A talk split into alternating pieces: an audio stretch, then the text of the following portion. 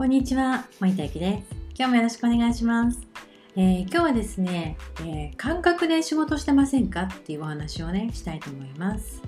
えー仕事をしていくとき、例えば、うん、そうだな、ブログ書くとかね、インスタ書くとか、えー YouTube 上げるとか、Facebook 上げるとかっていうことをね、お仕事していくとやっていくと思うんですけど、それ、なんとなくやってませんか？男性はねあの数字とかね IT とかあまりねこう拒否感っていうか拒否しないんですけれども女性ってどうしても感覚が好きなんですよね。もうお料理も目分量ね買い物も「あなんか可愛いとかパケ買いしちゃうみたいな。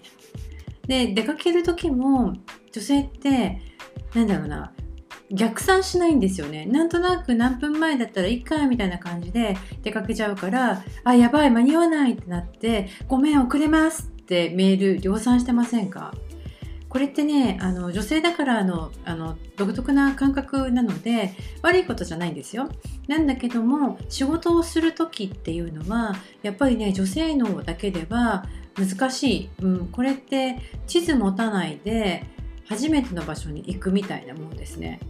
パイロットさんが地図持たないでイギリス行きますとか言ったら怖くないですか？もうそんな怖いような状態を自分で作ってしまっている。っていうことになるんですよね。うん、例えばブログ書くインスタやる。それはね頑張る。投稿してます、うん、それってね基本の木なんですよ。でコツコツ発信するってそれよくわかります。いやそこはね基本だからもう発信しなければ意味がなくって。だけどうん、絶対に裏切らない絶対に嘘つかないあれをちゃんと見てますか？っていう話です。あれって何ですかね？あれって何でしょう？文章の長さですかね？それとも内容ですかね？色とか？実はそうではないんです。数字なんですよね。あなたは投稿したらその記事がアクセスがいいとか読まれているかっていうことをちゃんとデータとして見てますか？っていうことです。データを取るっていうだけではダメでねデータを取ったらそれを見て分析をしてそして仮説を立ててまた検証するっていうことをしっかりやってますか？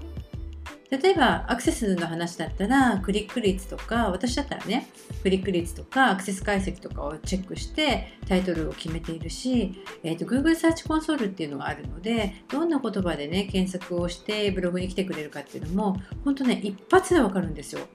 でこれってすごく大事で IT が苦手だとか PC が苦手だとか言ってる場合じゃなくって